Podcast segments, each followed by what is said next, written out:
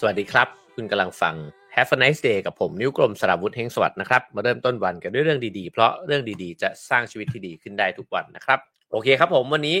ผมหยิบเอาหนังสือเล่มนี้นะฮะมาชวนกันคุยนะครับ นั่นก็คือหนังสือชื่อว่า Remember นะครับ เคยหยิบเอาเล่มนี้เนี่ยมาเล่าแล้วครั้งหนึ่งนะฮะวันนี้จะลองพูดถึงในอีกมุมหนึ่งนะครับ ซึ่งก็เป็นมุมที่สนุกแล้วก็น่าสนใจมากเลยนะฮะหนังสือเล่มนี้ฉบับภาษาไทยเนี่ย ตั้งชื่อว่าศาสตร์แห่งการจำและศิลปะแห่งการลืมนะครับ ผู้เขียนก็คือ เปิดนิดหนึ่งนะครับผมผู้เขียนก็คือคุณลิซ่าเจโนวานะครับ ซึ่งก็เป็นผู้เขียนนวนิยายเรื่อง Still Alice ซึ่งซึ่งมาทำเป็นหนังด้วยนะฮะ เธอก็เป็นนักประสาทวิทยาที่ศึกษาด้านสมองเนี่ยโดยตรงเลยนะครับ ผู้แปลก็คือคุณสิรีทรสิมะวัฒนานะครับ แล้วก็สำนักพิมพ์ แคคตัสนะฮะสำนักพิมพ์นี้ก็มีหนังสือดีๆ หลายเล่มเลยนะครับ ก็สามารถซื้อมาอ่านเพิ่มเติมกันได้นะครับผม โอเคฮะ วันนี้ผมหยิบเอาเนื้อหาในพาร์ทที่ 3 นะครับ ที่เขาตั้งชื่อว่าทำให้ดีขึ้นหรือทำให้แย่ลง นั่นก็คือ สิ่งที่การใช้ชีวิตของเรานะฮะที่ทำให้ความจำเราเนี่ยมันดีขึ้น หรือว่าแย่ลงเนี่ยมันมีอะไรบ้างนะครับ เริ่มต้นจากหัวข้อแรกนะฮะนั่นก็คือการใส่บริบทลงไป มันก็เปิดเรื่องมาเนี่ยนะฮะด้วยสิ่งที่ผมเชื่อว่าเราต่างประสบปัญหานี้เนี่ยอยู่เป็นประจำบางคนเป็นบ่อย บางคนก็เป็นไม่บ่อยนะฮะก็คือ เช่นสมมุติว่าเราเอ่อนึกขึ้นมาได้นะครับ แล้วก็อยู่ที่ห้องนอนแล้วคิดขึ้นมาได้ บางคนอาจจะเป็นแว่น บางคนอาจจะเป็นกุญแจรถนะฮะแล้วก็บางคนอาจจะเป็นหนังสือหรือว่าโทรศัพท์มือถือก็แล้วแต่นะครับพอนึกขึ้นมาได้ว่า เอ๊ะ มันอยู่ที่ไหนวะ หามันไม่เจอนะฮะอยู่บนห้องนอนหาไม่เจอไว้อยู่ไหน เอ๊ะเมื่อกี้ลืมไว้ที่ครัวหรือเปล่านะครับ แล้วเราก็เดินลงมาจากห้องนอน วิ่งไปที่ครัวนะครับ แล้วก็พอไปถึงที่ครัวเนี่ย ก็จะงงงอยู่พักหนึ่งว่า เอ๊ะกูมาทำไมนะคือ เอ๊ะ ฉันมาที่ครัวทำไม ฉัน ฉันจะมาหยิบอะไรนะ ฉันลืมไปแล้วนะฮะว่า เอ๊ะ ฉันวิ่งลงมาจากข้างบนเนี่ย พื่อวัตถุประสงค์อะไรนะครับ เพราะฉะนั้นเนี่ยนี่ก็เป็นเรื่องของความจำแล้วก็การลืมเหมือนกันนะครับ ว่าตกลงแล้วเนี่ยทำไมเราลืมง่ายอย่างนั้น ย้อนกลับไปถึงสิ่งที่เคยเล่าให้ฟังนะฮะเขาก็บอกว่าการที่เราจะจำอะไรได้เนี่ยสิ่งที่มันสำคัญมากๆอย่างหนึ่งเนี่ยก็คือความใส่ใจของเราเองนะครับ เวลาที่เราใส่ใจในเรื่องอะไรสักเรื่องในเหตุการณ์ในโมเมนต์นั้นนะครับเราจะจดจำมันได้ดี เพราะฉะนั้นเนี่ยเวลาที่กำลังฟัง Have a nice day อยู่เนี่ยแล้วก็ ถ้าใครสักคนเนี่ยฟังอย่างใส่ใจนะฮะเนื้อหาในแต่ละวันเนี่ยมันก็จะถูกจดจำได้ไปด้วยนะครับแต่ถ้าเกิดว่าเราฟังแล้วก็ทำอย่างอื่นไปด้วยเนี่ยนะฮะก็อาจจะจำได้บางส่วน ส่วนที่เรารู้สึกว่ามันเข้มข้น แล้วก็อาจจะลืมหลาย ๆ ส่วนไป ซึ่งก็ไม่เป็นไรนะครับก็มันก็แล้วแต่ว่าเราอยากจะจำยังไงนะครับ นอกจากนั้นเนี่ยนอกจากเรื่องของความใส่ใจก็คือเรื่องของการทวนซ้ำนะฮะถ้าอยากจำอะไรได้มากก็ต้องทวนซ้ำมีการทดสอบตัวเองนะครับ ก็เหมือนสมัยเด็ก ๆ ที่ครูเนี่ย ให้เราไปสอบท่องสูตรคูณ สอบท่องศัพท์แบบนั้นนะฮะหรือมีการใช้จินตภาพนะฮะในการช่วยจำแล้วก็ใช้มิติความสัมพันธ์ว่าเออเรื่องนี้มันเชื่อมโยงกับเรื่องนั้นเนี่ยเราก็จะจำได้มากขึ้น หรือบางคนอาจจะใช้วลีในการช่วยจำนะครับ ก็อันนี้ก็เป็นเรื่องหนึ่งเหมือนกันว่าถ้าวลีไหนเนี่ยผมอ่านเจอบ่อยๆนะฮะผมก็จะจดจำมันได้ หรือสิ่งที่เราพูดอยู่บ่อยๆเนี่ยก็จำมันได้ แล้วไอ้วลีนั้นเนี่ยอาจจะเป็นจุดเริ่มต้นของการที่ทำให้เราเนี่ยทบทวนไปสู่ความจำในเรื่องอื่น ๆ ที่แวดล้อมวลีนั้นด้วยนะครับ นอกจากนั้นก็คือเรื่องของความประหลาดประหลาดใจนะฮะคืออะไรที่มันสร้างอารมณ์ที่มันเข้มข้นกับเรา เฮ้ยมันเป็นอย่างนี้ไปได้ยังไงเนี่ยนะฮะก็ทำให้เราจดจำหนังบางเรื่องนวนิยายบางเรื่องได้ดีมาก เพราะว่ามันหักมุมมันเซอร์ไพรส์เราหรือว่าเหตุการณ์ในชีวิตก็เหมือนกันนะครับ เวลาที่แฟนเซอร์ไพรส์ในวันเกิดครั้งแรกอะไรแบบนี้นะฮะเราก็จะแบบโอ้ยจำ moment นั้นได้นะครับ อารมณ์ความรู้สึกก็สำคัญ คือถ้าเกิดว่ามันเข้มข้นนะฮะก็จะจำได้ แล้วก็ความหมายต่างๆ เหล่านี้นะฮะอันนี้ทบทวนให้ฟังแบบคร่าวๆนะครับว่าอะไรที่มันทำให้เราเนี่ยจดจำได้ดีขึ้นบ้างนะฮะทีนี้ย้อนกลับไปถึงเมื่อกี้นี้นะฮะเราเล่าเรื่องนี้มาทำไมก็คือเรื่องที่ว่าเดินไปถึงครัวแล้วเนี่ยมันจำไม่ได้นะครับว่าเรา ลงมาหยิบอะไรกันแน่ว่าสิ่งหนึ่งเนี่ยที่มันมักจะเกิดขึ้นก็คือว่านึกอยู่นานนะครับ แล้วก็นึกไม่ออกสุดท้ายก็เออยอมก็ได้วะ แล้วก็กลับขึ้นไปที่ห้องนอนอีกครั้งหนึ่งนะฮะทีนี้พอกลับไปถึงห้องนอนเนี่ย อยู่ๆมันก็จำได้ซะงั้นนะครับ ว่าอ๋อเมื่อกี้จะลงไปหยิบหนังสือว่ะ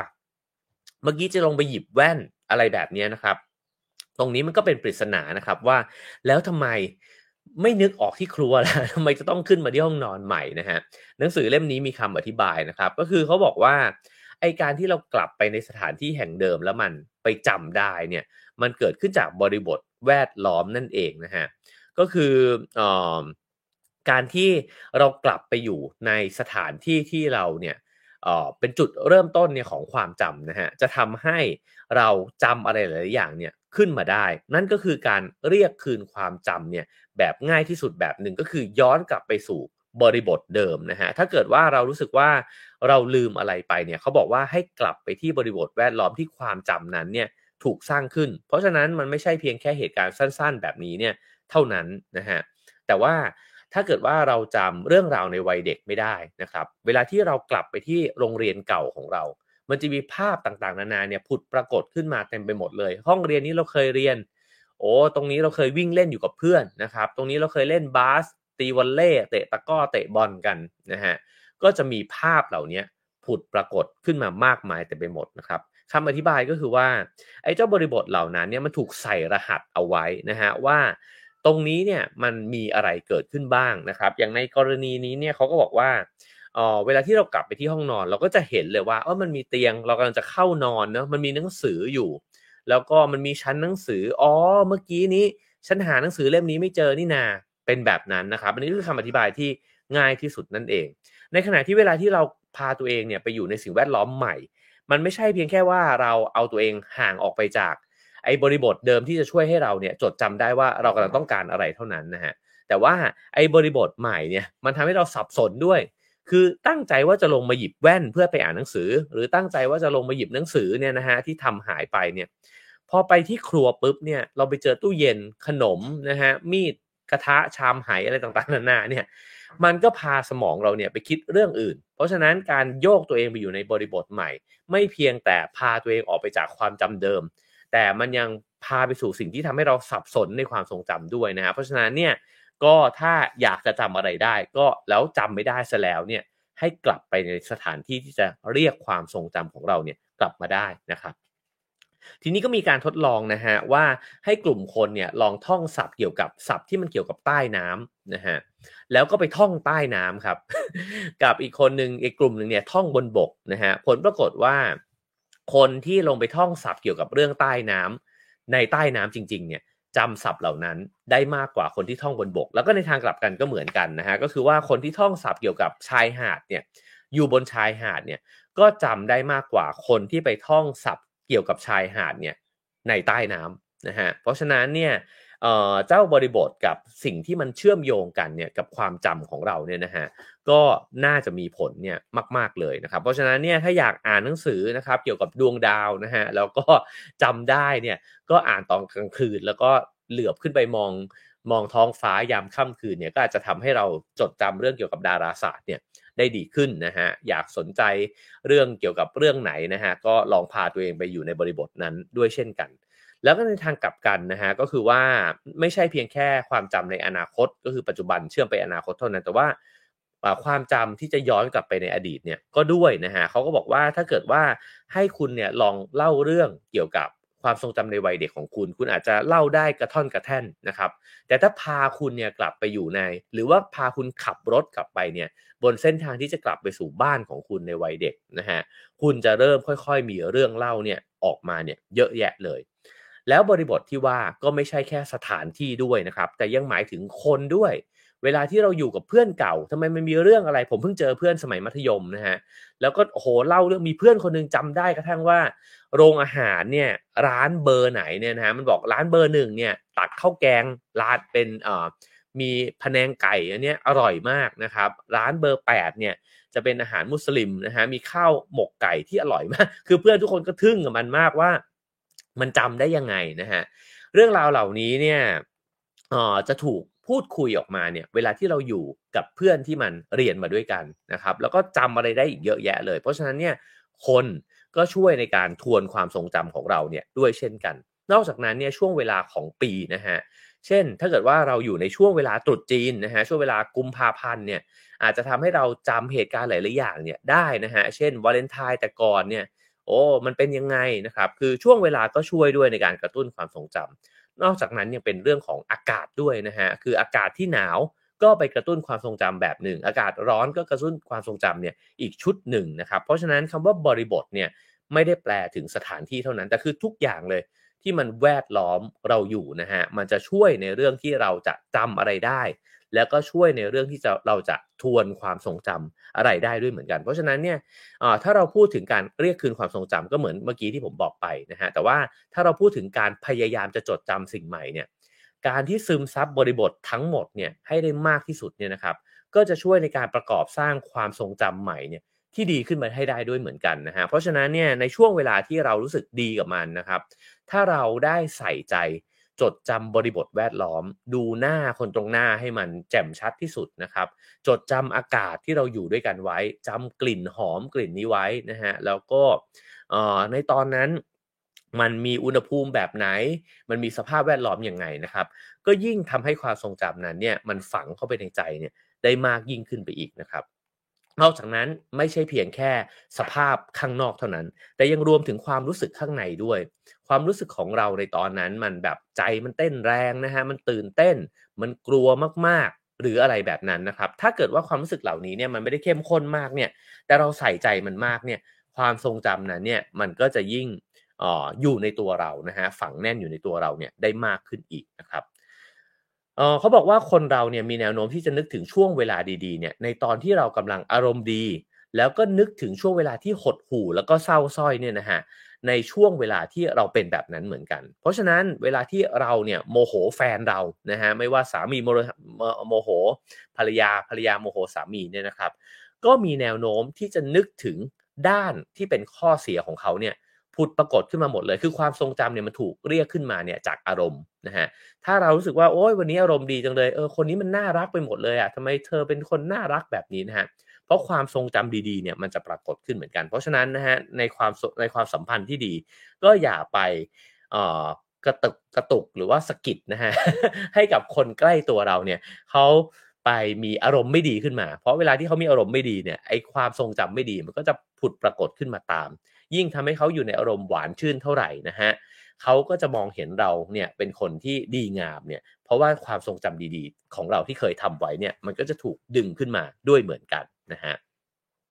คราวนี้เขาบอกว่าเอ่อถ้าเราเรียนรู้อะไรบางอย่างนะฮะจากตอนที่เรากำลังได้รับคาเฟอีนเนี่ยกินกาแฟเข้าไปเนี่ยนะฮะคุณก็จะนึกเกี่ยวกับสิ่งที่เรียนนั้นเนี่ยออกมาได้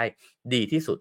ถ้าเกิดว่าคุณได้รับ คาเฟอีนระหว่างที่พยายามเรียกข้อมูลคืนดังกล่าว ประโยคนี้หมายความว่าอะไรนะฮะหมายความว่าเออเราจะจดจำเนี่ยนอกจากสิ่งนั้นเนี่ยมันอยู่ที่ว่าเราทำสิ่งนั้นเนี่ยอยู่ในสถานการณ์แบบไหนด้วย เช่น ถ้าเกิดว่าเราอ่านหนังสือเนี่ยแล้วกินกาแฟไปด้วย เขาบอกว่าถ้าเกิดว่าเราเข้าสอบแล้วเราได้กินกาแฟไปด้วยเนี่ยนะฮะยิ่งถ้ากินระหว่างสอบเลยเนี่ยความทรงจำระหว่างที่อ่านหนังสือมันจะกลับมาด้วยเหมือนกัน ราะว่ามันถูกดึงกลับมาเนี่ยด้วยกาแฟที่เรากินนะครับเพราะฉะนั้นสิ่งที่แวดล้อมสำคัญมากๆนะครับ แล้วก็บอกว่าศัพท์ที่เราท่องจำกันเนี่ยไม่ใช่สิ่งเดียวที่ถูกทำให้เสถียรจนกลายเป็นความจำนะฮะแต่ทุกอย่าง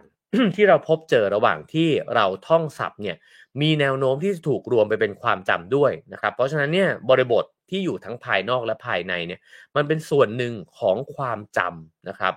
แล้วก็การกระตุ้นในส่วนใดก็ตามของความจำนั้นเนี่ยมันจะไปจุดชนวนเรียกคืนในส่วนอื่นๆเนี่ยขึ้นมาได้นะฮะเพราะฉะนั้นสมมุติว่าเราเคยท่องศัพท์จากหนังสือเล่มหนึ่งนะครับแล้วเเราเห็นแค่หน้าปกของหนังสือเล่มนั้นเนี่ยมันอาจจะไปกระตุ้นเตือนศัพท์บางชุดเนี่ยที่เราเคยท่องเนี่ยขึ้นมาได้ด้วยเหมือนกันนะครับ เราเห็นเสื้อผ้าของคนบางคนนะครับ มันอาจจะชวนให้คิดถึง วันเวลาที่เราเคยได้ใช้ร่วมกันในตอนนั้น นึกถึงโมเมนต์หลาย ๆ โมเมนต์ที่ตอนนั้นเนี่ยคนคนนั้นเนี่ยเขาใส่เสื้อตัวนี้อยู่นะครับฉะนั้นเราจำความจำเราเนี่ยมันมหัศจรรย์มันจำเป็นก้อน ๆ เป็นชุด ๆ แบบนี้นะฮะแล้วก็คำแนะนำก็คือว่า ฉะนั้นเนี่ยเวลาที่เราเนี่ยเป็นแบบที่ผมบอกไปนะฮะก็คือว่าวิ่งลงมาที่ห้องอีกห้องหนึ่งแล้วลืมไปว่าเรามาทำไมเขาบอกว่าคุณไม่ต้องสติแตกไป แล้วก็ไม่ต้องตกกระใจว่า เอ๊ฉันเริ่มเป็นแบบนี้บ่อยๆ เนี่ย มันเป็นทิศทางไปสู่อัลไซเมอร์หรือเปล่านะฮะเขาบอกว่ามันก็เป็นเรื่องปกติ แต่สิ่งที่ควรจะทำเนี่ยไม่ควรที่จะยืนอยู่ตรงนั้น แล้วก็พยายามจะนึกให้ได้ว่าตกลงแล้วเนี่ยฉันมาอยู่ที่นี่ทำไม อย่าไปทำแบบนั้นฮะให้เดินกลับไปนะครับยังจุดที่คุณเดินมานั่นแหละ คุณถึงจะนึกออกนะฮะหรือขับรถกลับไปเลยก็ได้นะครับ ไปถึงไปถึงอีกที่แล้วเอ๊ะฉันมาตรงนี้เมื่อกี้คิดว่าจะมาทำไมนะ ขับย้อนกลับไปนะฮะไอ้เจ้าบริบทเดิมเนี่ยแหละจะทำให้เรานึกออกว่าเรามาตรงนี้เนี่ยทำไม แต่เมื่อกี้ที่ผมบอกไปว่าเออเราอาจจะกังวลนะครับ ว่าเอ๊ะความจำเราเริ่มจะเสื่อมแล้วหรือเปล่าเนี่ย จริง ๆ จะบอกว่ามันไม่เกี่ยวกับอัลไซเมอร์ทั้งหมดก็อาจจะไม่ใช่ เพราะว่าความที่เราใส่ใจกับอะไรลดน้อยลงเนี่ยอาจจะเป็นส่วนหนึ่งก็ได้นะครับ ของการที่ทำให้เราเนี่ยมีความจำเนี่ยที่มันเลอะเลือนง่ายขึ้น นะฮะเดี๋ยวลองฟังไปเรื่อยๆนะครับว่าเราจะลากตั้งแต่เราจะจดจำได้ดีขึ้นได้ยังไง รวมไปถึงการป้องกันอัลไซเมอร์ด้วยนะฮะทีนี้มาถึงอีกปัจจัยหนึ่งเมื่อกี้เรื่องบริบทแวดล้อมนะฮะคราวนี้มาเป็นเรื่องความเครียด เขาบอกว่าเรื่องนี้เป็นเรื่องใหญ่มากของคนในยุคปัจจุบันนะฮะเพราะว่าเราเครียดกันอยู่ทุกวันเลย แล้วก็เครียดไม่รู้ตัว แล้วก็ไม่มีวิธีในการที่จะเอาตัวเองเนี่ยออกไปจากความเครียดเหล่านั้นด้วย แล้วความเครียดนี้เนี่ยมันมีผลมากๆกับความจำของเรานะฮะเขาบอกว่าความเครียดเนี่ยไม่ได้ ที่ไม่ได้รับการจัดการอยู่เสมอเนี่ยนะครับ ก็มีผลกับโรคร้ายต่างๆ มากมายเต็มไปหมดนะฮะเบาหวานนะครับ โรคหัวใจมะเร็งนะฮะการติดเชื้อความเจ็บปวดชนิดต่างๆ อาการแพนิคนะฮะอาการนอนไม่หลับนะครับ ซึมเศร้า แล้วก็รวมถึงอัลไซเมอร์ด้วยนะฮะฉะนั้นเนี่ยออการที่จะต้องเจอกับความเครียดจำนวนมากมายมหาศาลเหล่านี้นะฮะมันก็ส่งผลร้ายมากๆ กับร่างกายในหลาย ๆ มิติเลยนะครับเขาบอกว่าความคิด ในหัวของเราเนี่ยมันมันเป็นประสบการณ์อันตรายนะครับ เทียบเท่ากันเนี่ยกับคนในยุคก่อนเนี่ยที่เขาเคยกลัวเลยนะฮะตรงนี้คำอธิบายก็คือว่าไอ้เจ้าร่างกายของเราเนี่ยมันวิวัฒนาการมาให้เครียดเนี่ยก็เพราะว่ามันจะพาตัวเองไปสู่สภาวะสู้หรือหนีใช่ไหมครับ แต่ก่อนเราใช้ชีวิตอยู่ในท่ามกลางอันตรายต่างๆ นานานะครับ มันคาดการอะไรไม่ค่อยได้นะครับ สัตว์ร้ายภัยธรรมชาติต่างๆ นานาเหล่านี้เนี่ยก็ทำให้เราจำเป็นจะต้องสร้างความกลัว แล้วก็ไอ้เจ้ากระบวนการทางร่างกายเหล่านี้เนี่ยขึ้นมานะฮะ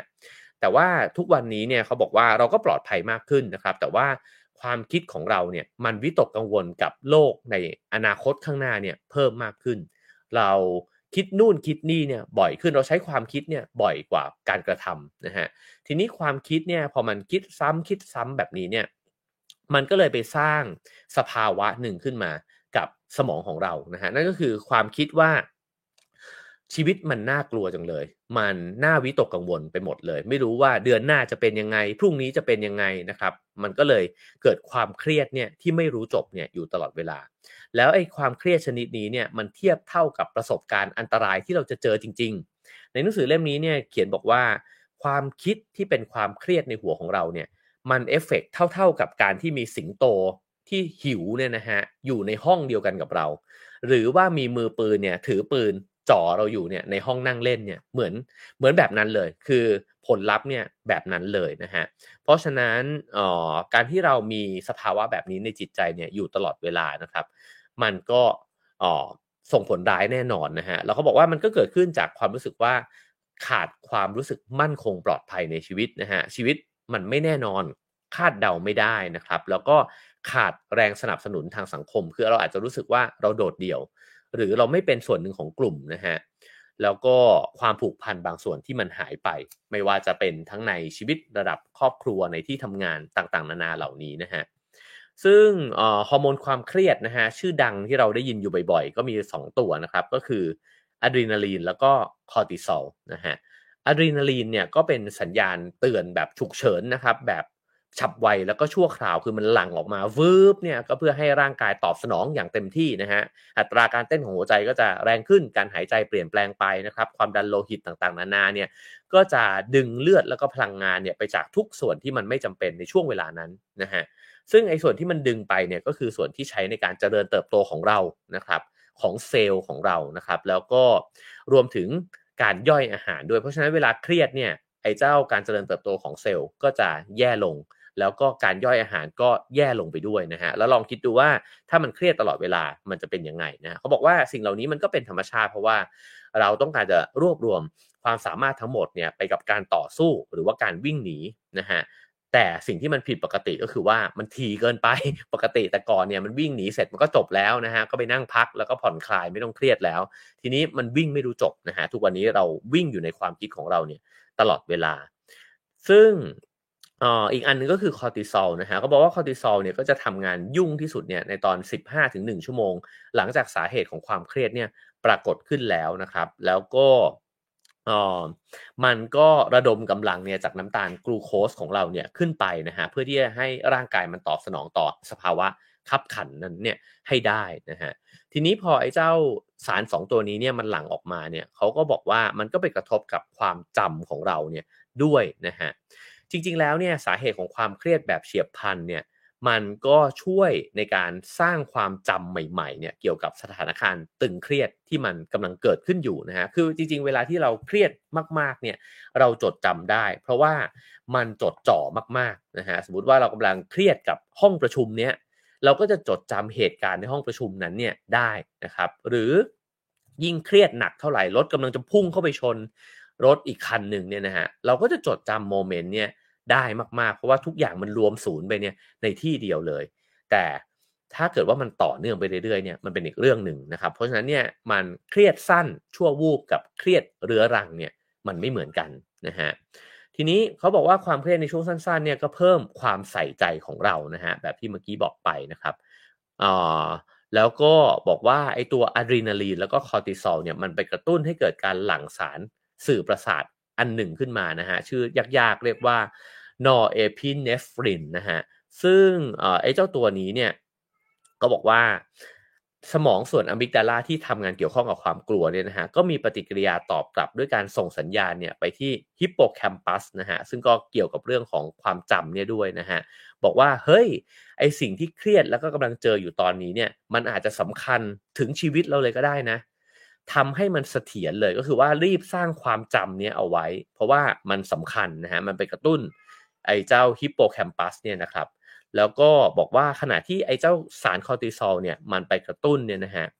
อ๋อไอ้เจ้าฮิปโปแคมปัสเนี่ยมันก็เลยทำให้ความทรงจำนั้นเนี่ยมันเสถียรขึ้นมา เพราะฉะนั้นสิ่งนี้เป็นสิ่งที่เป็นคำอธิบายนะครับ ว่าในเวลาที่เรากลัวสุดๆเนี่ยทำไมเราถึงจำเหตุการณ์นั้นเนี่ยได้แม่นยำเพราะว่าสมองเรามันบอกว่าในเมื่อมันน่ากลัวขนาดนี้เนี่ย มันเครียดขนาดนี้เนี่ยแปลว่ามันสำคัญนะครับ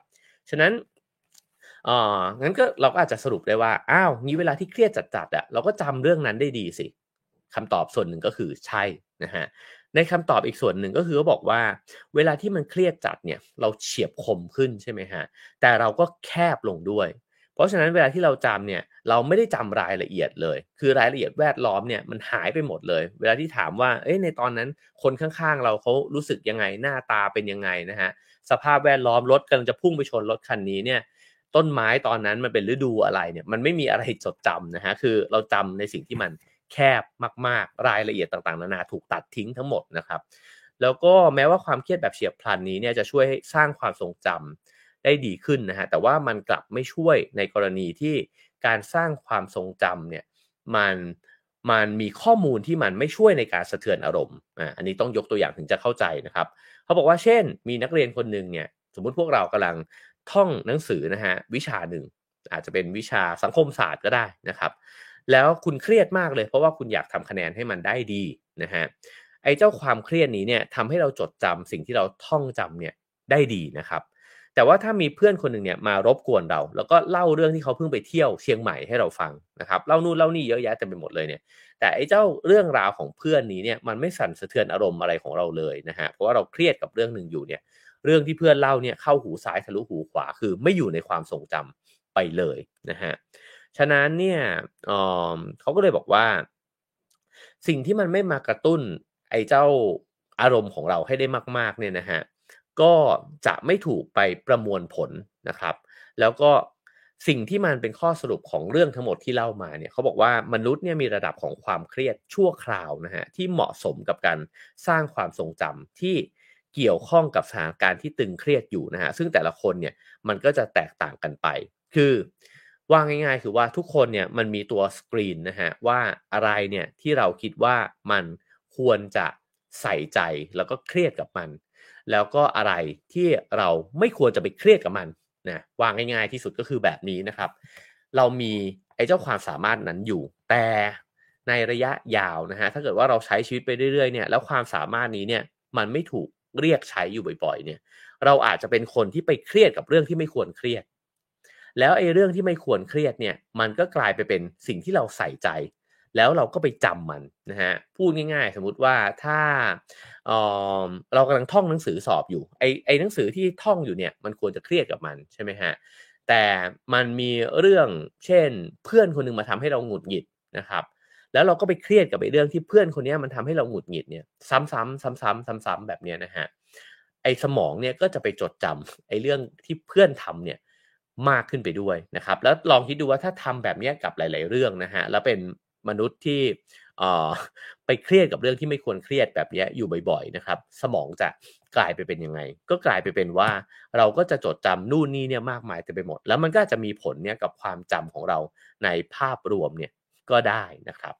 แล้วเขาบอกว่าความเครียดแบบเรื้อรังเนี่ยส่งผลดีกับความจำของเราหรือเปล่านะฮะคำตอบก็คือว่าไม่นะฮะแล้วมันเป็นไปในด้านตรงกันข้ามด้วยก็คือว่า ถ้าเราทำแบบนั้นไปเรื่อยๆเนี่ยมันเลวร้ายมากกับความทรงจำแล้วก็ความจำเนี่ยของเรานะฮะภาวะนี้เกิดขึ้นจากอะไรนะฮะภาวะไอ้เครียดเรื้อรังเนี่ยก็คือการที่เราเนี่ยอยู่ในสภาพชีวิตที่มันหนีไปจากความเครียดนั้นไม่ได้นะครับ เช่นเราต้องอยู่กับคนที่ทำให้เราเครียดตลอดเวลา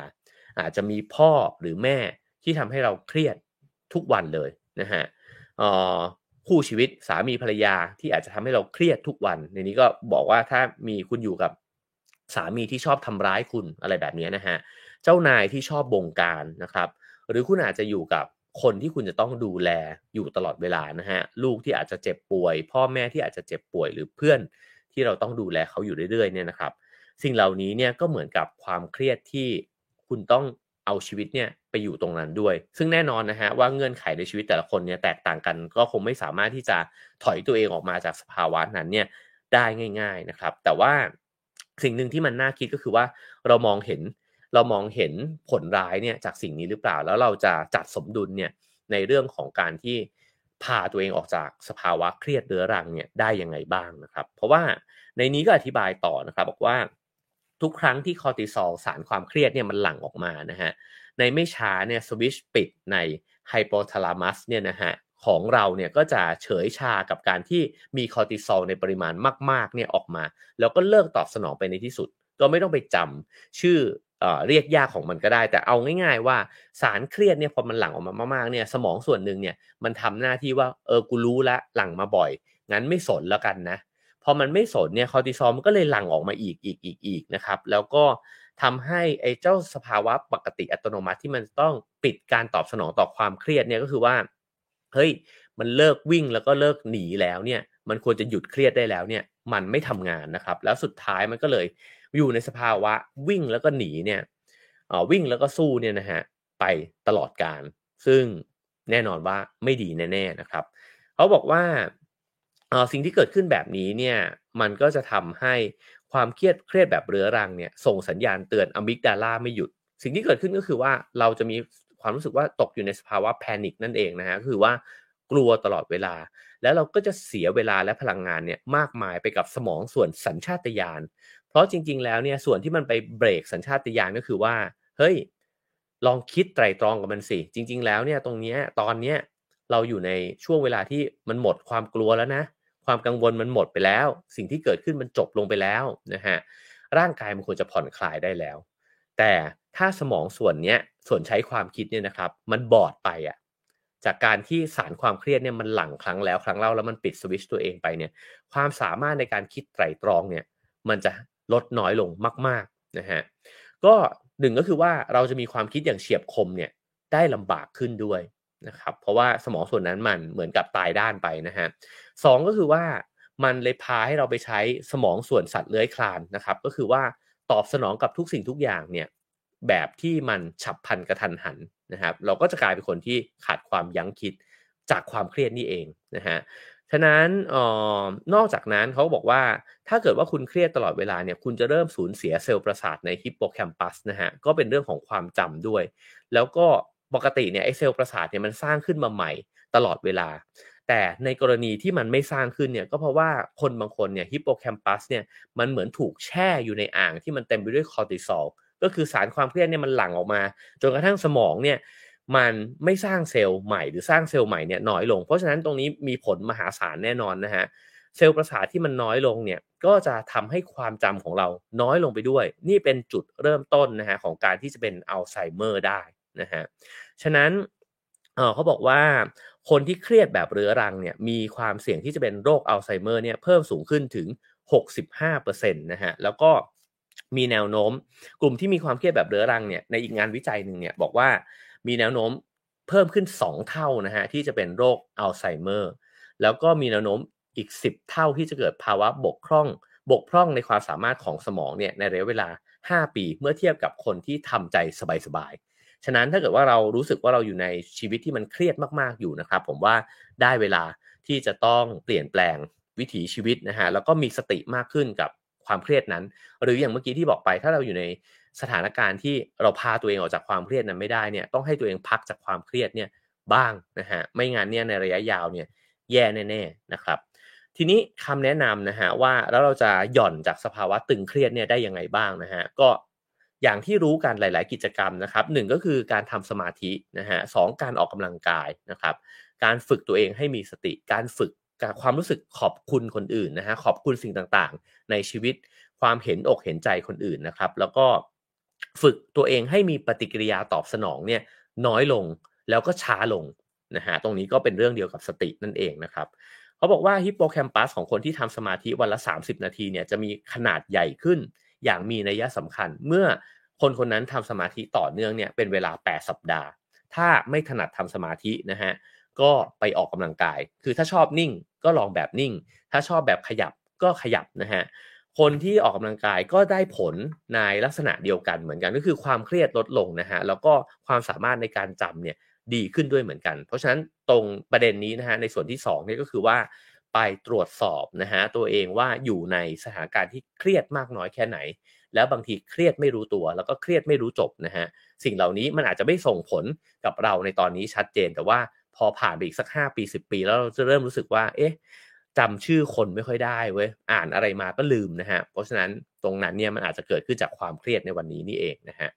คราวนี้มาถึงเเรื่องที่ 3 ที่เป็นเรื่องที่เหมือนจะง่าย แต่บางคนก็ยากนะครับ นั่นก็คือเรื่องของการนอนนะฮะ ในนี้เนี่ยเปรียบเทียบบอกว่าการนอนเนี่ยเหมือนกับยา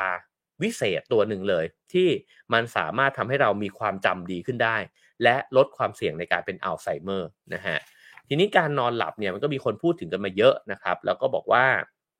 ออจริงๆ ถ้าเรามีมีอายุถึง 85 ปีเนี่ยเท่ากับเรานอนไป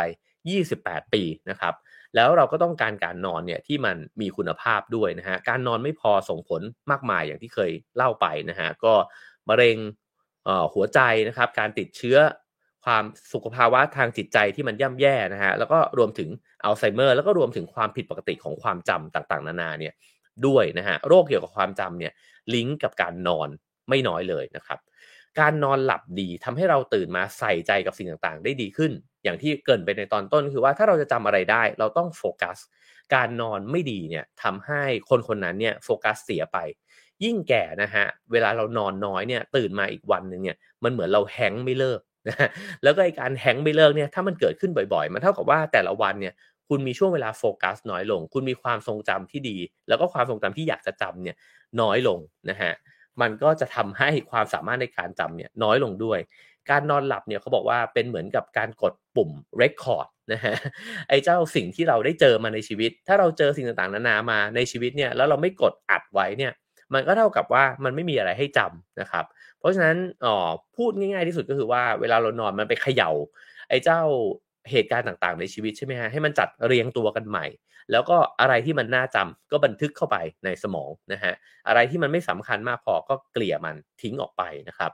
การนอนหลับเนี่ยจะช่วยให้ความจำใหม่เนี่ยมันเสถียรด้วยนะฮะถ้าเกิดว่าเรานอนไม่ดีเนี่ยมาในคืนก่อนหน้านั้นเนี่ยก็มีแนวโน้มที่จะสูญเสีย ภาวะความจำย้อนหลังนะฮะหมายความว่าเออก็ก็คือถ้าเรานอนดีคืนคืนเมื่อวานนะฮะวันนี้เราจะไปจำสิ่งที่เจอในวันนี้ได้ แล้วก็ถ้าเกิดว่าวันนี้เราไปเจอสิ่งที่ดีมา แล้วเรานอนไม่ดีนะฮะไอสิ่งที่เจอมาเนี่ยก็จะไม่ถูกจำด้วยเหมือนกัน เพราะฉะนั้นเนี่ยในทุกๆวันเนี่ยมันก็สำคัญเนี่ยเหมือนกันหมดจะหน้าจะหลังเนี่ยนะฮะเกี่ยวกับการนอนเนี่ยล้วนสำคัญเหมือนกันหมดนะครับ แล้วก็ อ๋อถ้านอนไม่ดีเนี่ยนอกจากมันไม่จำแล้วเนี่ยบางทีมันจำสับสนด้วยนะฮะก็คือจำได้ไม่ถูกต้องนะครับ เพราะฉะนั้นความคิดของคนที่มันเฉียบคมเนี่ยมันก็เกิดขึ้นมาจากระบบการบันทึกความจำเนี่ยที่ดีด้วยนะฮะซึ่งอ๋อในนี้ก็บอกว่าไม่เป็นเพียงแค่เรื่องของความรู้อะไรต่างๆเนี่ยที่ใส่เข้าไปนะฮะ แต่ว่าความทรงจำของกล้ามเนื้อเองเนี่ย เช่น นักดนตรีนักกีฬาเนี่ยก็ต้องอาศัยการนอนหลับที่ดีด้วยนะฮะ ในนี้ก็เปรียบเทียบเรื่องของการเรียนเปียโนเนี่ย ถ้าเรียนเปียโนแล้วนอนดีเนี่ยเขาบอกว่าไอสิ่งที่เรียกว่ากล้ามเนื้อที่มันจดจำเนี่ยนะฮะ ก็จะทำงานได้ดีด้วยเช่นกันนะครับ ทีนี้ก็มีทริคนะฮะที่หลาย ๆ คนทำกัน นั่นก็คือการงีบหลับในช่วงกลางวัน เอ่อผมเห็นว่าหลาย ๆ ออฟฟิศเนี่ยก็มีนโยบายนี้แล้วนะครับ ก็คือว่าพนักงานในช่วงบ่ายๆเนี่ยถ้าง่วงเขาจัดสถานที่ไว้ให้นอนเลยออฟฟิศหนึ่งที่จำได้น่าจะเป็นออฟฟิศไลน์นะครับที่เคยไปไปไปทำงานที่นั่นนะฮะแล้วเขาก็พาทัวร์ออฟฟิศแล้วบอกว่าตรงนี้เนี่ยมาหลับกันได้นะครับไอการงีบหลับเนี่ยมีผลมากเลยนะฮะที่ทำให้การทำงานเนี่ยเขาบอกว่าทำให้มี การทำงานดีขึ้นเนี่ยสิบหกเปอร์เซ็นตนะครับ แล้วก็การงีบหลับอาจจะถ้ามีคนถามว่างีบเท่าไหร่นะฮะถึงจะกำลังดี ในนี้ก็บอกว่างีบสัก 20 นาทีเนี่ยก็พอแล้วนะฮะที่จะช่วยกระตุ้นความจำของเราเนี่ยให้กลับมาได้ แล้วก็ทำงานได้ดีเนี่ยขึ้นอีกครั้งในช่วงระหว่างวันนะครับแดเนียลพิงค์ซึ่งเป็นนักเขียนชื่อดังเนี่ยนะฮะก็มีการสร้างคำศัพท์หนึ่งขึ้นมา แต่ก่อนเนี่ยเขาเคยต่อต้านการงีบหลับมาก่อนนะฮะแต่ว่าตอนหลังเนี่ยเปลี่ยน ขั้วมาอยู่ในฝั่งที่เชื่อถือศรัทธาเลยนะฮะ แล้วก็พูดถึงศัพท์คำว่า nap puccino นั่นคือการหลับบวกกาแฟเนี่ยนะฮะ โดยการที่เขาเนี่ยจะดื่มกาแฟก่อนที่จะงีบหลับเนี่ยไปประมาณ 20 นาทีนะครับ เมื่อเขาตื่นขึ้นมานะฮะ ก็จะเขาบอกว่ามันจะใช้งานสมองเนี่ยได้อย่างดีมาก แล้วก็จดจำสิ่งต่างๆเนี่ยได้ดีมากเลยนะฮะ เพราะว่าฮิปโปแคมปัสเนี่ยที่ถูกใช้งานอย่างเต็มที่นะฮะก็จะมีพื้นที่เพิ่มมากขึ้นบางส่วนนะครับ หลังจากการยีบหลับไปนะฮะก็มีที่ว่างสำหรับความทรงจำใหม่ๆเนี่ยเข้าไปได้ แล้วในช่วงเวลาหลังจากยีบไป 20 นาที ซึ่งคาเฟอีนเนี่ยมันกำลังจะทำงานพอดีคาเฟอีนมันต้องการ 25 นาทีนะฮะในการที่จะออกฤทธิ์เพื่อที่จะไปกระตุ้น สมองต่างๆนะครับ ก็ยิ่งทำให้โฟกัสมากขึ้น เพราะฉะนั้นงีบไป 20 นาทีหลังกินกาแฟไปก่อนนอนเนี่ยนะฮะจะทำให้การตื่นขึ้นมาเนี่ยโฟกัสมากๆเลย ก็อันนี้ก็ลองเอาไปใช้กันดูได้นะครับ แล้วก็บอกว่าการนอนเนี่ยสำคัญมากเลยสำหรับการลดความเสี่ยงของการเป็นอัลไซเมอร์นะฮะเพราะว่าอัลไซเมอร์เนี่ยมีสาเหตุมาจากสาร amyloid นะครับซึ่งก็จะจับตัวกันเป็นคราบเนี่ยอยู่นะฮะแล้วก็ไอตัว amyloid เนี่ยมันสลายลงแล้วก็ถูกเผาผลาญเนี่ยด้วยเซลล์เซลล์หนึ่งที่เรียกว่าเซลล์เกลียนะครับไอเจ้าเซลล์เกลียเนี่ยเหมือนพาลงในสมองของเรา ที่มาจัดการกับเจ้าอะไมลอยที่มันจะมาจับกันเป็นคราบเนี่ยนะฮะถ้าเกิดเซลล์เกลียมันมีเยอะเนี่ยมันก็จะมีคราบน้อยนะฮะเราก็จะมีความจำที่ดีนะครับ ทีนี้ถ้าเกิดว่าเราเป็นคนนอนน้อยเซลล์เกลียเนี่ยมันก็จะมีเวลาไม่มากพอที่จะทำความสะอาดนะฮะสมมุติว่าพาลงคนนี้มีเวลาทำความสะอาด 8 ชั่วโมง มันก็จะคลีนได้ดีใช่ไหมฮะแต่ถ้าเกิดว่าเรามีเวลาให้เขาแค่ 4 ชั่วโมงเนี่ยมันก็จะเหลือคราบเยอะพอมันเหลือคราบเยอะปุ๊บเนี่ยมันก็กลายเป็นว่าคราบมันก็เกาะมากขึ้นไปเรื่อยๆนะฮะพอคราบมันเกาะมากขึ้นเรื่อยๆเนี่ยสมองก็เสี่ยงต่อการเป็นอัลไซเมอร์เนี่ยเพิ่มมากขึ้นเรื่อยๆด้วยเหมือนกัน ทีนี้ตัวเลขเวลาในการนอนควรจะเป็นเท่าไหร่นะฮะในผู้ใหญ่เขาก็บอกว่า7ถึง9ชั่วโมง ซึ่งโอ้โหเยอะชิบเป่งเลยนะฮะตรงนี้ก็คงเถียงกันได้เยอะนะครับว่าอ๋อบางคนก็จะบอกว่าเอ้ยเราอาจจะไม่จำเป็นต้องนอนรวดยาวเนี่ยขนาดนั้นแต่อาจจะนอนแล้วก็จะตื่นขึ้นมาแล้วก็นอนอีกเนี่ยก็ได้นะมันก็มีหลายทฤษฎีมากในเรื่องการนอน ตัวผมเองผมผมไม่ค่อยออคิดว่าการปักหมุดตัวเลขเนี่ยมันจะต้องจำเป็นขนาดนั้น เพราะบางทีเนี่ยมันกลายเป็นว่าเราเครียดกับเรื่องนอนไม่พอนะฮะแล้วก็ทำให้เรานอนไม่หลับก็คือเอ๊ะทำไมฉันนอนน้อย เมื่อคืนก็นอนน้อย แล้วก็มาคืนนี้ฉันจะต้องนอนหลับให้ได้เนี่ยก็กลายเป็นนอนไม่หลับอีกเพราะฉะนั้นก็สบายๆนะฮะสำหรับตัวผมเองคิดว่าก็นอนได้มากเท่าไหร่ก็เท่านั้นแหละนะฮะแต่ว่าจะให้ดีก็ มันก็ไม่น่าจะต่ำไปกว่า 6 ชั่วโมงนะฮะเชั่วโมงได้ก็คงจะประเสริฐนะครับ แต่ถ้ามันไม่หลับจริง ๆ ก็มันก็ไม่ต้องไปเครียดกับมันหนังสือ The Power Power of When เนี่ยบอกว่าอย่าไปเครียดเวลาที่เราตื่นกลางดึก แล้วก็เวลาที่ไม่เครียดเนี่ยมันจะได้กลับไปนอนได้นะฮะเพราะฉะนั้นหนังสือเล่มนี้แนะนำ7ถึง9ชั่วโมงนะครับผมเออเป็นเรื่องการนอนไปละนะฮะเมื่อกี้เครียด คราวนี้นอนนะครับคราวนี้มาถึงประเด็นสุดท้ายนะครับ ก็คือว่าแล้วถ้าเกิดว่าไอการใช้ชีวิตของเราเนี่ยมันเกี่ยวข้องกับความจำนะฮะงั้นมันก็ต้องเกี่ยวกับอัลไซเมอร์แน่ๆนะครับแล้วเราจะป้องกันอัลไซเมอร์เนี่ยได้ยังไงบ้างเขาบอกว่าอายุเนี่ยเป็นปัจจัยเสี่ยงอันดับหนึ่งของอัลไซเมอร์นะฮะก็คือว่าการสูญเสียความทรงจำต่างๆ นานาเนี่ยก็พบได้น้อยในคนที่อายุต่ำกว่า 65 ปีนะฮะแต่ถ้าหลังจากนั้นเนี่ย เริ่มจะต้องลุ้นแล้วนะฮะคือมันจะเริ่มมีอาการของการที่สมองจะเสื่อมเนี่ยในหลายๆแบบนะฮะอัลไซเมอร์เป็นหนึ่งในนั้น สหรัฐอเมริกาเนี่ยหนึ่งใน 10 ของคนที่อายุเกิน 65 ปีเป็นอัลไซเมอร์นะฮะในขณะที่คนที่มีอายุ 85 ปีเนี่ยตัวเลขจะโอ้โหยิ่งเข้มข้นมากขึ้นอีกคือ1ใน3เนี่ยเป็นอัลไซเมอร์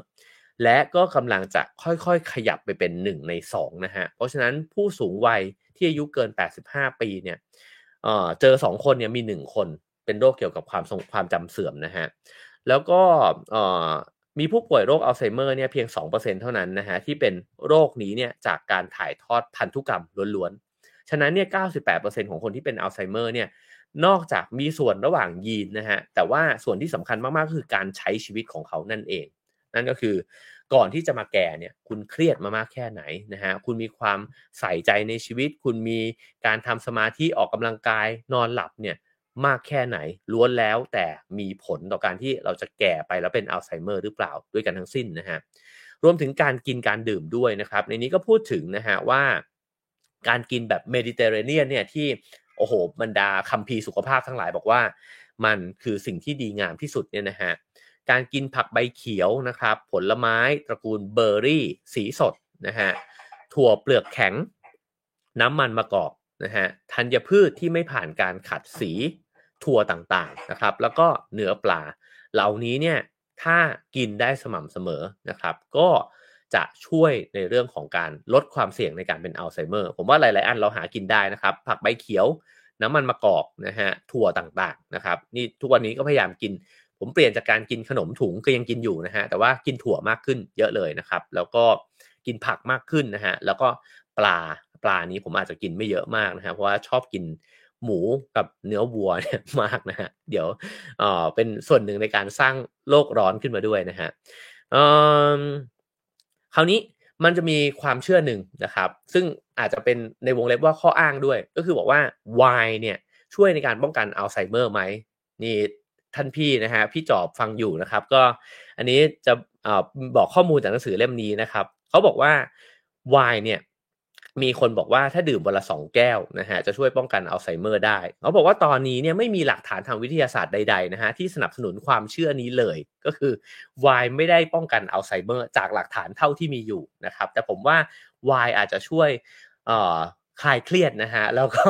การคลายเครียดนั้นเนี่ยอาจจะช่วยให้เราความจำดีขึ้นก็เป็นไปได้นะครับ แต่ในทางกลับกันต้องระวังมากๆ เพราะว่าการดื่มแอลกอฮอล์เข้าไปในปริมาณที่มากเนี่ยนะฮะมีแนวโน้มที่จะเพิ่มความเสี่ยงในการเป็นอัลไซเมอร์ได้ เพราะมันไปรบกวนคุณภาพการนอนของเรา เพราะฉะนั้นถ้าเกิดว่าดื่มไวน์แล้วนอนดี ก็อาจจะไม่เป็นอะไรนะแต่ว่าถ้าดื่มเยอะเนี่ยแล้วเริ่มนอนแล้วมันใจเต้นแรงนอนแล้วมันมีคุณภาพการนอนที่ไม่ดีก็ไม่ดีนักนะฮะ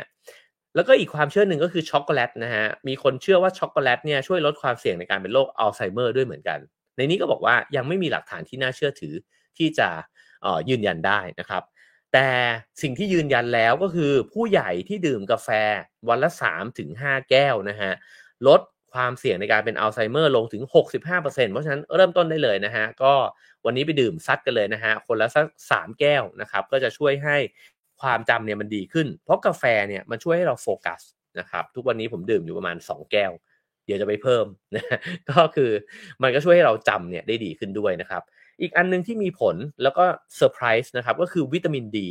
การที่คนคนนึงเนี่ยไม่ค่อยได้โดนแดด มีผลที่จะเสี่ยงที่จะเป็นอัลไซเมอร์เนี่ยนะฮะเพิ่มถึง 2 เท่าด้วยกัน เพราะฉะนั้นเนี่ยมนุษย์ออฟฟิศเนี่ยนะฮะที่นั่ง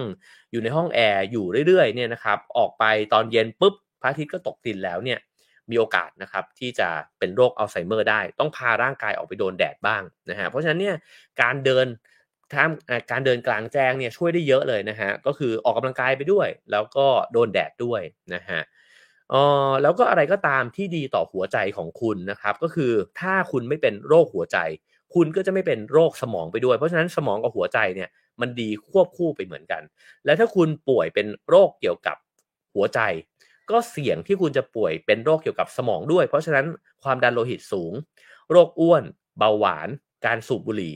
การที่มีคอเลสเตอรอลสูงนะฮะ เหล่านี้ล้วนเพิ่มความเสี่ยงในโรคอัลไซเมอร์ด้วยกันทั้งสิ้นนะครับซึ่งเขาบอกว่าหลายคนอาจจะอยู่ในสภาวะอดนอนอยู่นะฮะ คือนอนน้อย ตัวคนผู้เขียนเองเนี่ยก็เป็นคนนอนน้อยด้วยเหมือนกัน เพราะว่าทำงานแล้วก็ต้องดูแลลูกนะฮะเขาบอกว่าแต่ถ้าเรายังไม่มีอาการของการที่ จำอะไรได้หลงหลงลืมลืมเนี่ยนะฮะแปลว่าไอระดับคาบอะไมลอยของเราในสมองเนี่ยมันยังไม่สูงถึงจุดพลิกผัน เรายังมีโอกาสที่จะแก้ไขมันได้นะฮะแล้วก็สิ่งที่จะช่วยแก้ไขได้ก็คือการออกกำลังกายนะครับ มีงานวิจัยบอกว่าการเต้นแอโรบิกเนี่ยมีความเชื่อมโยงกับความเสี่ยงในการเกิดภาวะสมองเสื่อมที่ลดลงอย่างมีนัยสำคัญนะฮะ การออกกำลังกายยังทำให้เรานอนหลับได้ดีขึ้นด้วยนะครับ การเดินเร็วเป็นประจำทุกวัน ทำให้ความเสี่ยงในการเป็นโรคอัลไซเมอร์ลดลงถึง 40%นะฮะเพราะฉะนั้นใครวิ่งใครเดินอยู่บ่อยๆเนี่ยก็ยังมีสมองที่แข็งแรงเนี่ยใช้งานไปได้อีกนานๆนะครับ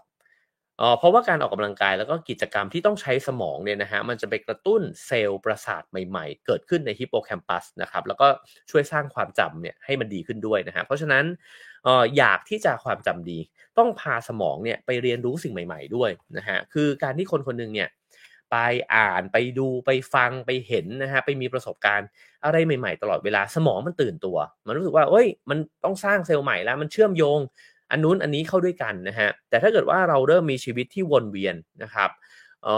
มีกิจวัตรเหมือนเดิมเหมือนเดิมทุกวันนะครับ แล้วก็ต้องทำงานในลักษณะที่มันซ้ำเดิมทุกวันเนี่ยสมองมันก็จะเริ่มที่จะชาชินนะฮะแล้วก็มีโอกาสด้วยนะครับที่จะมีขนาดหดเล็กลง ซึ่งการหดเล็กลงของสมองเนี่ยมีผลต่อการเป็นอัลไซเมอร์อย่างชัดเจนนะฮะในนี้เขาบอกว่า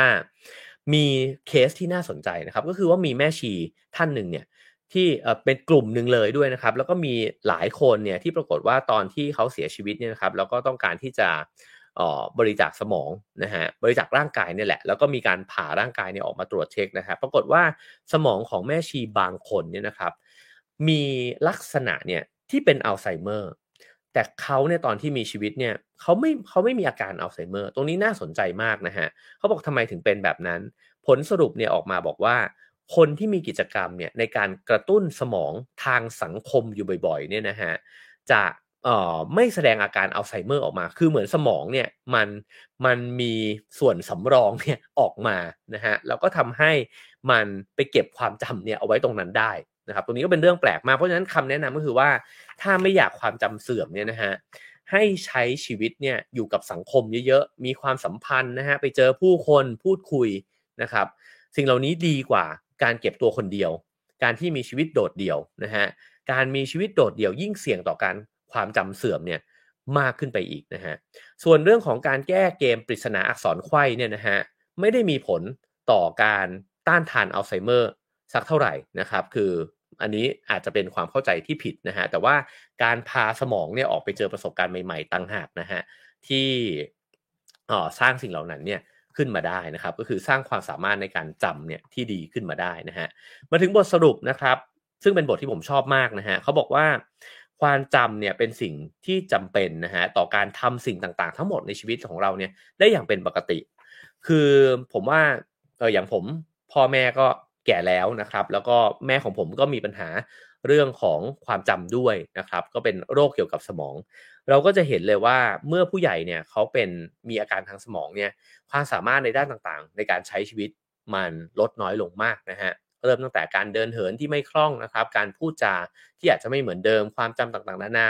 ที่จะพูดถึงสิ่งนั้นสิ่งนี้นะครับ ก็ลดน้อยถอยลงนะครับ มันอาจจะค่อยๆ มากขึ้นไปเรื่อยๆเนี่ยจนกระทั่งถึงการกินนะฮะการกลืน ต่างๆ นานานะครับ เพราะฉะนั้นเนี่ยไม่ใช่เรื่องเล่นๆอ๋อการที่เราสูญเสียความจำไปเนี่ยมันมีผลมากๆ ถ้าให้เลือกได้เราก็คงจะไม่อยากไปสู่สภาวะนั้นนะฮะแต่อีกสิ่งหนึ่งที่หนังสือเล่มนี้สกิดให้คิดก็คือว่าความจำเนี่ยมันเป็นเรื่องสำคัญมาก แต่มันก็ไม่ได้สำคัญขนาดที่เราจะเป็นจะตายไปกับมัน เพราะฉะนั้นเนี่ยอย่าไปเครียดกับการที่เราลืมอะไรบางอย่างไปบ้างนะฮะแล้วก็จำอะไรบางอย่างไม่ได้ ฟัง Have a nice day มาร้อยกว่าตอนแล้วเนี่ย จำได้สักกี่ตอนนะมันก็จะจำอะไรบางอย่างได้ เวลาที่เราจำแล้วเราไปปรับใช้ มันจะกลายไปเป็นส่วนหนึ่งของชีวิตเรา สิ่งที่เราไม่ได้เอาไปใช้ มันก็จะทิ้งหายไปนะฮะความทรงจำที่ดีๆ กับผู้คนนะครับ มันก็เลือนหายไปตามกาลเวลาเขาบอกว่าเราก็อย่าไปเครียดแล้วก็อย่าไปพยายามที่จะจดจำทุกอย่าง นั่นมันเป็นธรรมชาติของสมองนะฮะถ้าเกิดว่าเราเนี่ยไม่กล่าวโทษ แล้วก็ไปสู้รบตบมือกับตัวเองเนี่ยเกินจำเป็นในเวลาที่เราลืมนะฮะ เราก็จะรู้สึกปลอดโปร่งมากขึ้น แล้วก็เครียดน้อยลงนะครับ ซึ่งมันก็ดีกับความจำของเราเองนั่นแหละนะฮะฉะนั้นเนี่ยเวลาที่เราเรียนเวลาที่เราท่องจำเวลาที่เราศึกษาอะไรก็แล้วแต่นะฮะแล้วมันลืมไปเนี่ยก็พยายามผ่อนคลายกับมันด้วยนะครับ ในโลกใบนี้มีคนที่มีความจำเป็นเลิศเนี่ยแบบที่เราเห็นเห็นกันว่าโอ้โหพอเปิดตัวเลขร้อยตัวออกมาไอ้เจ้าคนนี้จำได้ร้อยตัวเลยนะฮะ ก็มีคนแบบนั้นอยู่จริง ๆ แต่ก็อาจจะไม่ได้หมายความว่าเขาจะไปจดจำเรื่องอื่นๆเนี่ยได้แบบที่เขาจำตัวเลขเวลาที่อยู่ในรายการด้วยเหมือนกันนะฮะแล้วก็สมองของเราเนี่ยมันไม่ได้ถูกออกแบบมาให้เก็บรักษาเรื่องซ้ำซากจำเจ แล้วก็เรื่องที่คาดเดาได้นะฮะเราใช้เวลาในชีวิตส่วนใหญ่เนี่ยไปกับการทำสิ่งซ้ำซากจำเจ แล้วก็คาดเดาได้ แต่ถ้าอย่างนั้นเนี่ยการจำให้มากขึ้นนะฮะแล้วก็ลืมให้น้อยลงเนี่ยควรจะเป็น เป้าหมายที่เราใฝ่หาหรือเปล่า คือไม่ใช่จำได้เยอะหรือว่าจำได้ทุกเรื่องนะฮะ แต่เราควรจะจำในสิ่งที่เราอยากจะจำนี่คือพอยที่หนังสือเล่มนี้เนี่ยแลนดิ้งไปสู่นะฮะ ก็คือว่าเขาเล่าเรื่องวิธีการจดจำนะฮะวิธีการที่เราจะใช้ชีวิตเพื่อที่จะสร้างความจำที่มันมีคุณภาพมากขึ้นเนี่ย แต่สุดท้ายเนี่ยเขาสรุปแบบนี้ฮะบอกว่าเราไม่ต้องไปจำเยอะ เพราะว่า ถ้าคุณจำรายละเอียดทุกอย่างได้เลยตอนที่คุณอาบน้ำเมื่อเช้าเนี้ยว่าโอ้โหฝักบัวมันเป็นสีเงินนะน้ำมันไหลออกมาจากรูฝักบัวประมาณร้อยกว่ารูนะฮะแล้วก็มันมีอุณหภูมิ 25 องศาอะไรแบบเนี้ยคุณจำแบบนี้ได้ละเอียดมากๆเลยอะมันเปลี่ยนชีวิตคุณเหรอมันก็ไม่เปลี่ยนมันมีความจำจำนวนมากเลยครับ ที่มันไม่มีผลกับชีวิตเรา ไม่มีผลกับความรู้สึกของเรา ฉะนั้น ควรใส่ใจในสิ่งที่ควรใส่ใจ แล้วไม่ควรลืมในสิ่งที่มันมีความหมายกับเรา อันนั้นต่างหากที่น่าเสียดาย เราอาจจะตื่นขึ้นมาในวันนี้ แล้วก็มีโมเมนต์ที่ควรจะดีมาก ๆเลย กับแฟนของเรากับพ่อแม่ของเรากับเพื่อนของเรากับเพื่อนที่ทำงานของเรานะฮะแต่เรากลับไม่ใส่ใจมัน แล้วมันก็ผ่านไป แล้วมันก็ไม่อยู่ในความทรงจำของเรา แต่เรากลับไปจำเรื่องดราม่าในอินเทอร์เน็ต นะฮะเราไปจำคำด่าของคนที่มาคอมเมนต์ของเราคือสิ่งนั้นเนี่ยมันเป็นการใช้ความจำเนี่ยที่ดูไร้ประโยชน์นะฮะแต่เรากลับใช้มันแบบนั้นเนี่ยอยู่เรื่อยๆนะฮะฉะนั้นเนี่ยเราไม่ต้องจำได้ทุกอย่าง แต่จงจดจำสิ่งที่มีความหมายนะครับจำรายละเอียดในเหตุการณ์เหล่านั้น ให้ได้นะครับ เราจะได้นึกทวนมันได้อีกนะฮะ แล้วความจำเหล่านี้เองไม่ใช่หรือที่มันประกอบขึ้นมาเป็นตัวตนของเรา นะฮะ มันประกอบขึ้นมาเป็นเรื่องราวในชีวิตของเรา นะครับ แล้วมันก็ประกอบขึ้นมาเป็นความสัมพันธ์ของเรา ความจำเนี้ยช่วยในการที่เราเติบโตนะฮะ ทั้งทางจิตใจทางจิตวิญญาณนะครับ แล้วก็มันช่วยเราในการที่จะเชื่อมโยงกับผู้อื่นนะฮะ ฉะนั้นเนี่ย ถ้าเราเลือกที่จะจำในสิ่งที่มันมีคุณค่ามีความหมาย ชีวิตของเราก็จะมีคุณค่ามีความหมายเนี่ยด้วยเช่นกันครับแล้วก็เรื่องสุดท้ายที่อยากจะฝากทิ้งไว้ก็คือเขาเล่าถึงเพื่อนของเขาคนหนึ่งนะฮะชื่อว่าเกรกโอเบียนนะฮะเกรกเนี่ยเป็นอ่ออัลไซเมอร์มา 11 ปีแล้วนะครับ ผู้เขียนเนี่ยบอกว่าเกรกเนี่ยจำอะไรไม่ได้หลาย ๆ อย่างเลยนะฮะซึ่งจริง ๆ แล้วเนี่ย เออเวลาที่อยู่กับเกรก เวลาที่เราอยู่กับคนที่สูญเสียความทรงจำไปเนี่ย มันเป็นสภาวะที่ชวนให้หัวใจสลายนะฮะ ผมว่าจริง เพราะว่าเออบางครั้งแม่บางคนอาจจะจำลูกตัวเองเนี่ยไม่ได้เลยด้วยซ้ำนะฮะ ฉะนั้นความทรงจำหลาย ๆ อย่างเนี่ย มันเหมือนกับตัวคนคนนั้นเนี่ย ได้วางมันลงไปแล้ว มันหายไปหมดแล้วนะฮะ แต่ผู้เขียนจุดประเด็นที่น่าสนใจมาก ๆ เลยคือเขาบอกว่า แต่โรคนี้มันอาจจะขโมยความทรงจำไปหลายอย่าง แต่ไม่สามารถขโมย หลายหลายอย่างไปจากคนคนนั้นได้เช่นกัน เช่น อารมณ์ขันนะฮะเกรกยังคงมีอารมณ์ขันอยู่กับเพื่อนๆนะครับ แล้วก็ยังสามารถที่จะเป็นส่วนหนึ่งเนี่ยของกลุ่มได้นะฮะเขารับรู้ถึงความสัมพันธ์ที่มันเปี่ยมความหมายที่ผู้คนเนี่ยพยายามที่จะสื่อสารกับเขาสัมผัสแต่ต้องตัวเขาพูดจากับเขาเขารับรู้ได้นะฮะแล้วก็เราไม่จำเป็นจะต้องออมีความจำเพื่อจะสัมผัสกับทุกอารมณ์ แล้วก็ความรู้สึกของมนุษย์นะฮะ เราไม่ต้องการมีความจำเพื่อที่จะรัก แล้วก็รู้สึกเป็นที่รัก นั่นหมายความว่าต่อให้คนคนนึงเนี่ยสูญเสียความทรงจำไปแล้วเนี่ยเขายังมีความรักอยู่ในหัวใจเขาเขายังสัมผัสได้ถึงความรักที่คนอื่นมอบให้นะฮะเธอก็เล่าว่าย่าของตัวเธอเองเนี่ยนะฮะก็จำใครไม่ได้เลย ตอนก่อนที่จะจากไปนะฮะแต่ย่าเนี่ยก็รับรู้ถึงความรักที่ลูกหลานเนี่ยมอบให้ตัวของคุณย่าอยู่นะครับ เพราะฉะนั้นโดยข้อสรุปก็คือว่าระหว่างที่เรายังจำได้เนี่ยจำในสิ่งที่มีความหมาย ถ้ามีใครสักคนที่อยู่ใกล้ตัวเรา เขาจำไม่ได้แล้ว ก็ให้จดจำไว้เสมอว่า เขายังสัมผัสความรักจากเราเนี่ยได้อยู่นะครับ ทั้งหมดนั้นคือเนื้อหาของ Have a nice day นะครับประจำวันนี้นะฮะจากหนังสือ Remember นะครับศาสตร์แห่งการจำและศิลปะแห่งการลืมนะครับ ก็